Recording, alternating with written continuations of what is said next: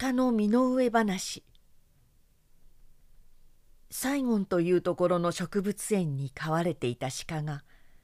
父さんに身の上話をして聞かせました。その鹿が言うには「私の生まれたところはここからずっと遠い山の中です」私の父さんもおじいさんもやはりその山の中で暮らしました。私どものご先祖様にあたる鹿がそれは言い伝えとして残っている大昔のお話ですがある日その山の中で漁師に出会いました。寸出のことにご先祖様はその漁師に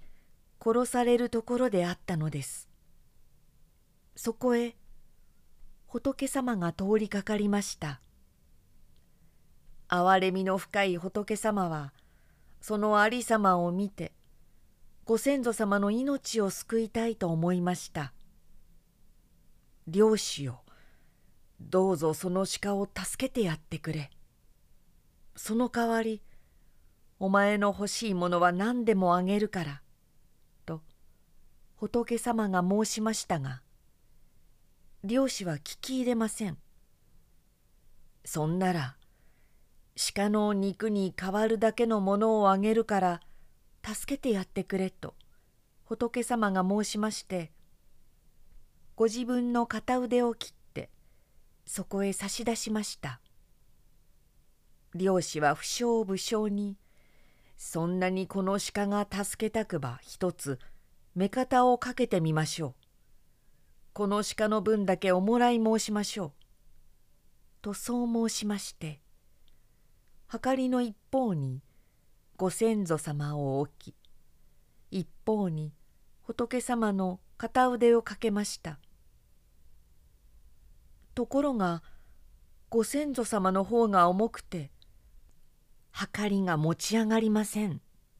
余儀なく仏様はまた片腕を切って差し出しました。仏様はご自分の両腕を捨てても鹿の命を救いたいと思いましたがそれでもまだ計りが持ち上がりませんでした。とうとう仏様はご自分の体を皆そこへ差し出しました。そうしましたら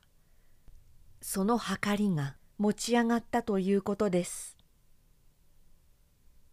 どうです？鹿のうちにもいいお話が伝わっていますね。これは私がお母さんの鹿から聞いたお話ですとその鹿が申しましたっけ？